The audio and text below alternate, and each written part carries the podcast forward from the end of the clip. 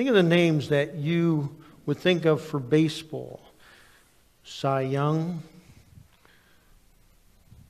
Babe Ruth, Willie Mays, Hank Aaron, Ted Williams, Ty Cobb, Lou Gehrig, Mickey Mantle, Greg Maddux, Roger Clemens, Joe DiMaggio, all these players have had a special ability on the ball field that they exhibited. They're exceptional in their field and when they were playing. And today, Peter is speaking to us, to a group of people who were persecuted in his day. They were plagued by Nero putting on them that they were the ones who were burning it when actually he was doing it so he could build a monument to himself. But because of it, they were brutalized, they were burned at the stake, they were dragged around. And Peter had told them how to act. He had told them what they were. They were made for the special purpose that God had for them, that were called by God and they were saved by Jesus Christ. And they were God's special chosen people, a royal priesthood, a group of people who were to be the bridges to this pagan society that they were living in and empowered by the Holy Spirit. And in chapter 2, he goes on to say and address some of the social relationships that were difficult to do, and he gives them advice. He gives them the Word of God. He says to them, when the government is hostile like it is, submit. He talks about relationships of work. And we're talking about slaves who were underneath a boss who was not believer. And he says to the slaves, submit. He talks about the relationship of the marriage where the wife comes to know the Lord and the husband doesn't want to know anything about it. Says, submit. And to the wife who doesn't want to believe, and to the husband that does, he says to him, submit to the Lord. So in all these relationships is submission. And then he gets to be very specific about dealing with these relationships and the personal perspective and principles you're to enact while you're going through these difficulties in your life. And so the Apostle Peter says it to sum it up. All of you be harmonious, sympathetic, brotherly, kind hearted, and humble in spirit. Five of them. Harmonious. He talks to them about being people who get along together Maybe we don't have the same uniformity, but we have unity. And what he's talking about this congregation then, he says that you're to live together and work together and enjoy what God has given you. And you may do it differently, but you still have the same Jesus Christ. And this is a hard time sometimes, especially when there's pressure on. It's easy to lose that harmony and start blaming each other, especially when the pressure was on from the government and from Nero. And he says to sum it up, be harmonious. You know, there were people who, in Dwight L. Moody's day, didn't appreciate some of the things he did to reach people for Christ. And so he was criticized for his methods of evangelism. And finally, he said to one of his detractors, Well, tell me, what am I doing wrong? What do I need to change? What's your method? He says, Well, I don't have any method. And so my, Moody said, I'm going to keep mine until you develop one that's better so that I can reach people. Moody understood what Paul understood, which was 1 Corinthians 9 I'll do all things to reach some for the gospel of Jesus Christ. And when Nero was doing that persecution, Peter was working with the congregation and they were working in unity. And he was calling them to stay in unity. And so this pers- principle was harmony, working together, even though you may have differences you work in such a way that your goal is to honor Jesus Christ. But you may differ, do it in differing ways. The word in the Greek is phanero, and it means that we are separate but like minded. I remember when I was in junior high and I learned about singing and about different parts of harmony. And it was interesting that when you play one note and everybody sings the one note, it's kind of flat. But then when you sing different parts, and they all make the same chord. It's beautiful and it's full. And I learned that from a woman who was not a believer, and she was a wonderful uh, teacher in my school of music. And what we, I learned is that's the way the church should act. That we should work together in harmony, together, blending together our differences and the way we approach it so that we can enjoy the beauty of giving glory to God in a very beautiful way. Today, I'm leaving for Oklahoma this afternoon because there's a group of people that's a church that's not working out right now. And they've asked me to be one of the pastors to come down and be able to help sort out the problems that they're having and divisions that they're having so they don't split.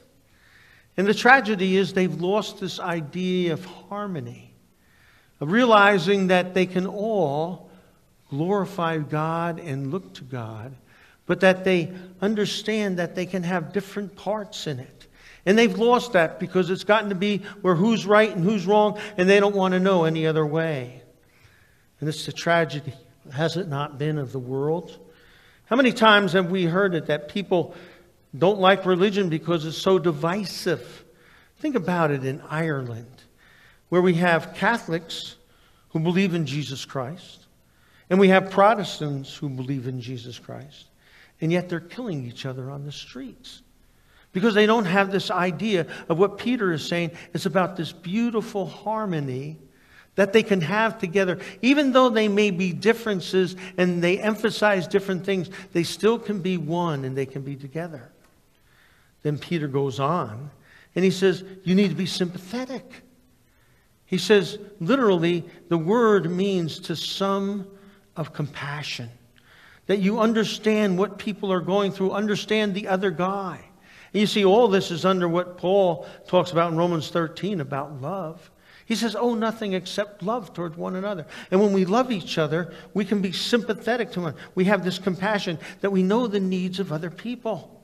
And that we have this pathos, or we understand their suffering. I know when I'm chaplain and I'm on duty and I get called and I have to go to a house and tell a family like their child has been killed or their spouse has died at work it's wonderful that uh, as I go there, I'm praying that the Lord will give me the wisdom to feel for these people and understand what they're feeling and try to give them the compassion and the understanding and the love of the brokenness of what they're telling them of how they've lost this loved one and to be able to get them on the journey of healing through grief and to be sensitive to their pain.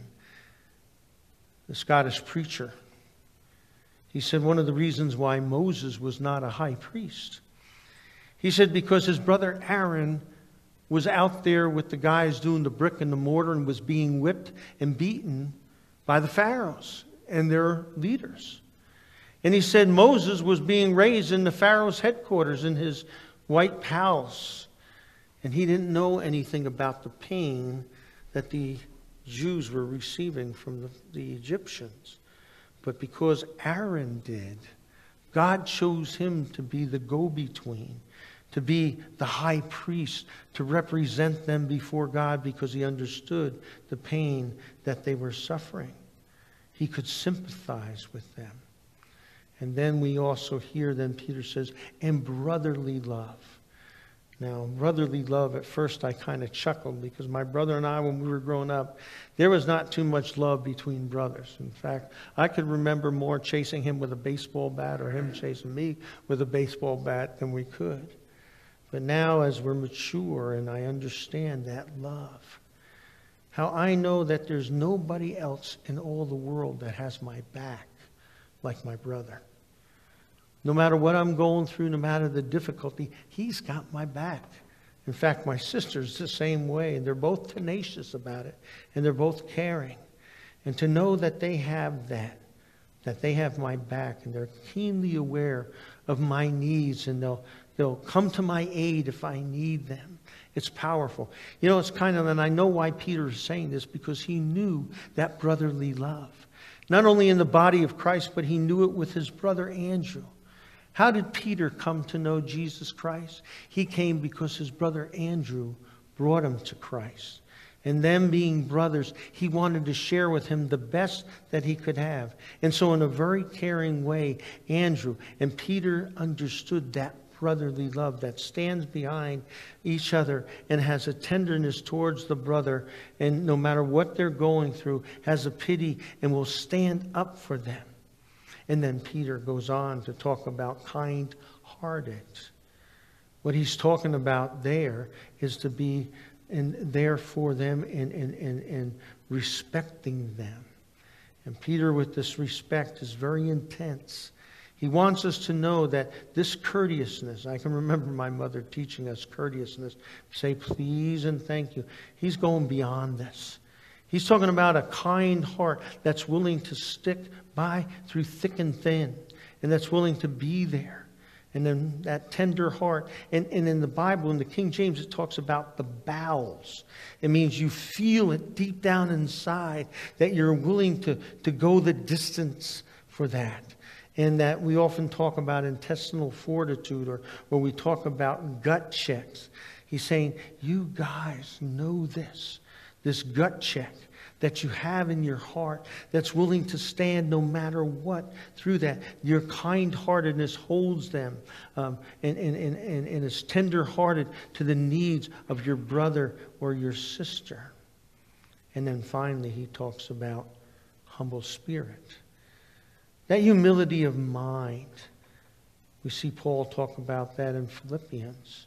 He says, Do nothing of selfishness or empty conceit but humility of mind, regarding one another as more important than the other. A lot of marriages struggle here because sometimes we get to be to the point that we think we're above that other person. We don't have that humility in our marriages, and it can bust out a family. And Peter understands Paul here, and Paul says, have that humbleness that's willing to get on the ground if need be and understand the needs and put that person above yourself more than your own self. Joseph Parker said it well. He says, when you're growing as a Christian, it's not when you get the Spirit and that you can reach above to get the fruit of the Spirit.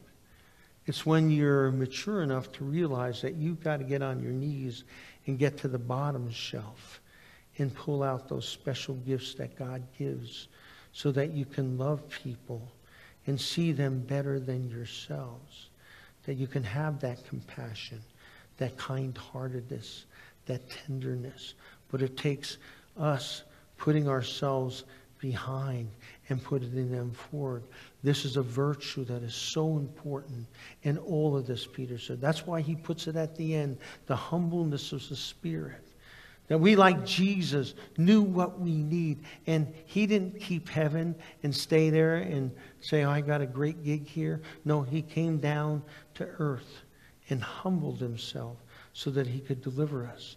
That attitude needs to be in all of us as Christians by putting others before ourselves so that we can love them and that we can show the graciousness of God. And then Peter goes on and saying, putting this into practice, this is hard. Those five principles are easy to talk about, but it's when you are put up against the wall and you're treated lousily. How do you react to that? Do you put on those principles? Do you put on Jesus Christ and you humble yourself? Or do you fight back? Notice what he's talking about here. In those days, the Christians were talked as they were dogs. They were called dogs, junkyard dogs. And it would have been easy for Peter to bark back, and he's saying to his brothers and sisters, it's easy to bark back and call them pagan pigs, which is a derogatory term back in that day, especially a pig, because they were unclean animals. But notice what Peter says when you have Christ on, and these principles are at work inside of you, he says you don't return evil for evil. You don't return insult for insult, but you give a blessing instead. For you are called for the very purpose that you might inherit a blessing. I've had counseling situations where marriage And I've had people come in. I remember one time my office was on the second floor, and my secretary was on the first floor. And this couple came in, and I think she thought that they were two um, sailors from the, the port of Elizabeth in New Jersey because of what they said to each other was incredible. And my little secretary came out after that counseling appointment. They left and said, Pastor Dave, I heard words I've never heard before in my life. well, they learned how to deal with their relationship was insult for insult. They continued to barrage each other with all this negativity. And here, the Bible says to us when we're in it with somebody, don't give them an insult back, give them a blessing. And a guy that I've had issues with who doesn't like me at all at Panera. And I remember one day sitting there with a new person, and he was talking to them, and he said something, uh, the new person said something to me about this man. And I said, Oh, he's a great guy. And I started complimenting. He looked at me. I thought he was going to fall off the chair because I was just trying to love him in Christ. And you see, this is what Peter is saying to us that we don't provoke each other to wrath or to anger, but rather as if it that depends on us. We give the blessing and we work on bringing peace in here. He says we're called for this very purpose. And when we do that, God puts a blessing on us and that we can enjoy it. That we don't hold grudges. We don't get unfinished business of unforgiveness. C.S. Lewis said it right. He said, To be Christians means to forgive the inexcusable because God has forgiven our inexcusable. Same words that are in Colossians. That if you forgive someone, you forgive somebody, God will forgive you. You see, Augustine said it if you are suffering from a bad man's injustice, forgive him, lest you also provide for two bad men. And what he's saying there is you need to forgive. Let it go. Don't put insult for insult. It just, what does it do? It escalates the situation and doesn't bring about the peace. And you see, what's the purpose here? Notice what he does. He then basically quotes Psalm 34. He said, The one who desires life, to love and see good days, must keep his tongue from evil and his lips from speaking deceit. He must turn away from evil and do good. He must seek peace and pursue it. Now, Peter knows what he's doing here because we know, we see it. How many of us look at Ice Mag, Us Magazine or Self Magazine, see Vanity Fair, we see People Magazine, we see all these people wanting life. They want to have the fun of life. They think it's synonymous with self indulgence to do whatever you want. And some of them, they, they sell themselves to the world. They want anything and everything that they can have. And they have the money and the power. And so they do it. And then they wonder why. They're still discontented and they haven't had life's good days. It's because all these things the Bible tells us are not going to satisfy. And what we find here is God flips it. How many people do you know or we've seen of celebrities who isolate themselves and live immoral lives and think they're grabbing a hold of everything? Solomon, what a great example for the world to see. And we've seen it time and time again. Solomon had everything. He had the money, he had the prestige, he had built whatever he wanted, his heart's desire. And he had all the women that he wanted, and guess what? Had nothing. Because his book that he wrote, Ecclesiastes, at the end of his life, he looked at it all and he said, You know what? It's vanity. It's nothing. It means meaningless. He said, It has meant nothing to me. I'm not satisfied. And at the end of his life, he finally comes to the second to the last chapter and says in chapter 12, Remember also your Creator in the days of your youth. Before the evil days come and the years draw near when you say, I have no delight in them. Solomon finally understood that. He realized that all those other things that he cluttered his life with never brought the satisfaction. And when he started out with, with his relationship with God, finally came together at the end of his life when he went all those different ways and finally realized that it was the relationship with God that brought him the satisfaction. Ernest Hemingway, a tremendous literary genius in his day. And he went out and did the same thing.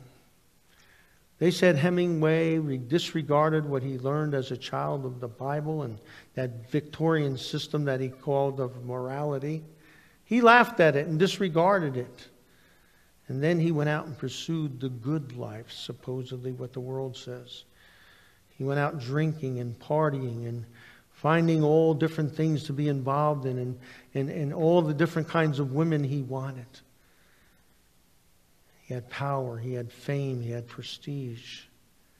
He traveled the globe, sold millions of books, had the money to pursue all his pleasures. And at the end of his life, instead of finding the good days, he wound up taking his life because he was dissatisfied. What a tragedy of such a brilliant person. Why is it that there's so much suicide today? especially among people over 60, because they're not satisfied with life. They haven't found the peace, they haven't found the joy that they've been looking for years. And here, Peter quotes Psalm 34. And he wants us to know really where the joy is. He wants us to know where the satisfaction is in life. And that we understand what real love is about and real relationship is about. And that it's not in vengeance. It's not in getting your pound of flesh. Not as using your tongue for evil and your lips for deceit. It's not finding all the things in the world to satisfy your soul. It's something totally different, as Solomon discovered. And what we find here is as he quotes Psalm 34, he shows us what it's truly about. He says, For those who desire life, to love and see good days, must keep their tongue from evil and their lips from seeking, speaking deceit. He must turn away from evil and do good he must seek peace and pursue it. And he gives these imperatives must turn away from evil. He do good. He must seek peace and pursue it. Not just turn away from it, not just look for it, but to really pursue the peace in your heart that comes from Christ. And then he says, David pulls out this and Peter pulls it out because if you remember, these people are under persecution. They're struggling. They're in a lot of pain. Their life is being destroyed. And notice what he says. Here's the purview. For the eyes of the Lord are toward the righteous, and his ears attend to their prayer. But the face of the Lord is against those who do evil. And what he's saying is God's paying attention to you. He truly cares for you. And he's there for you. This psalm was written by David when he was captured by the king Achish. And as he's standing there before the king, he begins to desire his freedom and he acts like he's lost his mind. And he acts so insane that the king says, Get rid of him. I don't want him to be any part near us here. And what we find in that psalm, David says, These are the good days. He says, These are the days of freedom, not from my problems, not freedom from my fears, not freedom from my troubles, all in this psalm. Not freedom from affliction, verse 19. Not even freedom from a broken heart. But he says, a good day for a believer who loves life is not which is pampered and sheltered, but one in which we experience God's help and blessing as we go through the trials and tribulations of this life. And that we experience the Lord and we can magnify His deliverance in us. As we experience Him answering our prayers. As we taste the goodness that He's giving us through the trials that we're going through. And that we sense His nearness, even though He may not be relieving the difficulties because He's there. And He's always there. And He's against those who do evil to you. And be assured that He's present in His love for you and that He will carry you through the difficulties that you go through. That's the good day. The good day when you feel His presence as you're going through that difficulty. It's God who intervenes. That's why I love reading the Old Testament scriptures and reading about the men and women who experienced that in their lives. The Bible is so refreshing. For Gideon, whose victory came when God slaughtered 185,000 Assyrians. For Daniel, when he was in the lion's den and he prayed and God shut the mouths of the lions. For when Shadrach, Meshach, and Abednego were thrown into the fiery furnace, there was the fourth person there with them, which was Jesus Christ by their side. And not a flame lit up their robes. Why, even after they got out of the fiery furnace, their clothes did even not even smell like smoke. Why? Because God was there with him, beside them, caring for them. God's power was evident. And you know, it's interesting that we have, sometimes people have such a hard time believing that in our society today or in the history of this great country.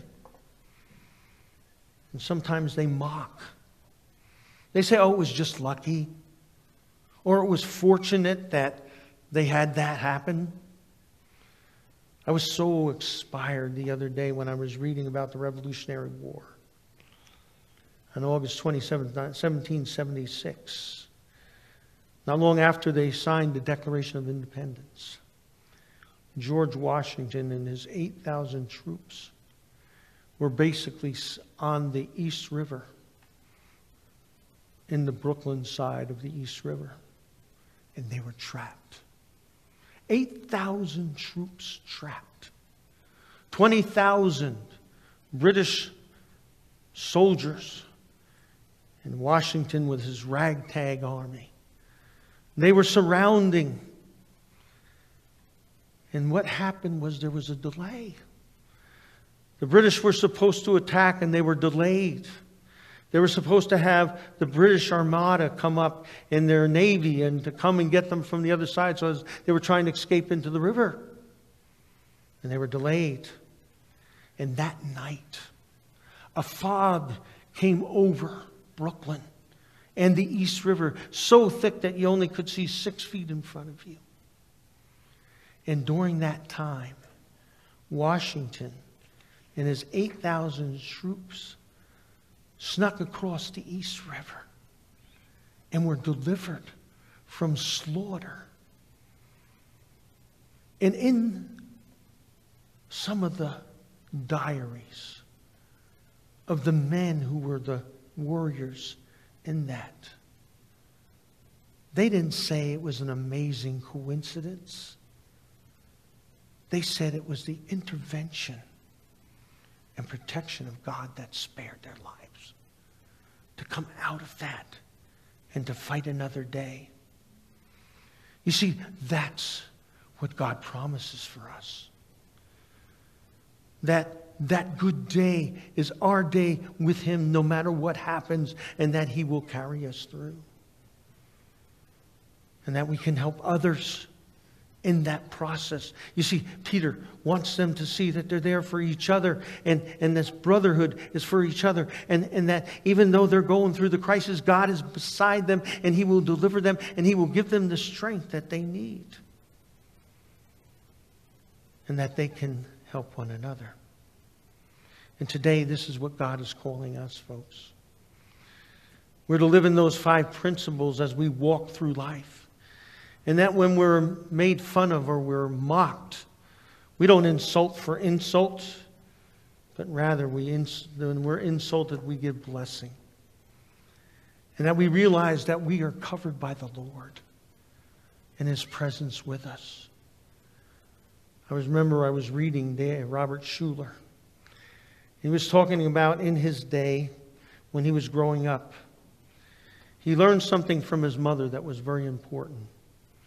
And she said to him, Robert, every day, begin the day with a prayer.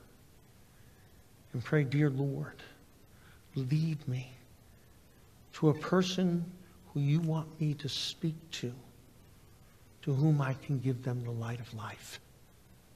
Pray that every day so that you can be that influence and you can show them the faith that our Lord promised David promised Peter in the trials and tribulations that they were going through, and that he can be with us, and we can share that faith with them. Let's pray together. Father, thank you for such a great faith. Thank you for the promise that no matter what we go through, you're by our side every step of the way. We have nothing to fear, and that we can walk boldly with you. And that not only for ourselves, but that we can have that compassion, that sympathy, that care for others. And that, Lord, we can be leaders. We can stand tall, not being camouflaged in the world, but standing out of what a relationship with God looks like in each one of us. Jesus, help us to live that. And it's in your name we pray this. Amen. Let's stand and receive the benediction and close with our closing song. And now go in the grace of the Lord Jesus Christ, the love of God your Father, and the fellowship of the Holy Spirit. Amen.